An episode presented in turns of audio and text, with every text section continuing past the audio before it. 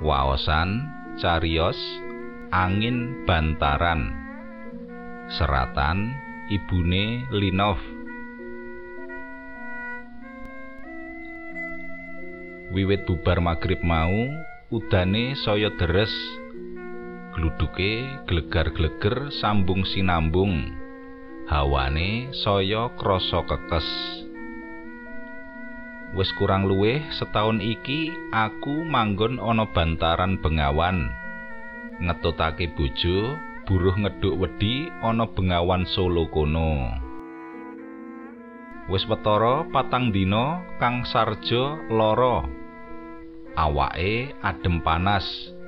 Dadi ora bisa mudhun bengawan golek wedi. Sejatine ya wis digawa menyang puskesmas nanging prasasat durung ana sudane tanganku alon-alon mijeti sikile kang sarja sing adem jekut. Nanging pikiranku ngelambrang tekan ngendi-endi. Utange kang sarja karo Bu Wirya juragan wedi saya numpuk kanggo tuku obat lan kebutuhan saben dinane aku dhewe kepeksa pamit oleh kuburuh ngumbai sak perlu ngopeni kang sarja. Gek kapan olehku bisa nyaur utange marang Bu Wirya? Mongko Bu Wirya kuwi watake tegelan banget. Kang Najib padha-padha buruhe Buwirya sing manggon ana kidul gubukku. Sida diusir tenan amarga ora bisa setor wedi kanggo nyaur utange marang Buwirya Udane kok saya deres ya Mi? Yen ngono sesuk aku rak durung bisa mudhun meneh. Mengko Buwirya mesti. Wis to Kang?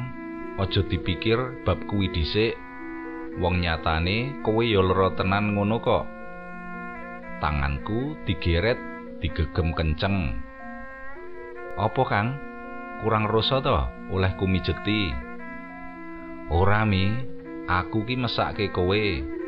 Wong melu bojo kok malah rekoso. Aku rumangsa dosa lho mi. Wong lanang kok ora bisa nyenengake atine bojo. Apa meneh? Mengko yen anakmu wis lair saiki aku malah dadi gawemu. Apuranen aku ya mi ora usah kandha ngono to kang. Wong urip ngene iki wae aku wis rumangsa seneng. Ora kendhat anggonku nyuwun marang Gusti Allah kang paring urip. Muga-muga laramu enggal mari bisa nyambut gawe meneh.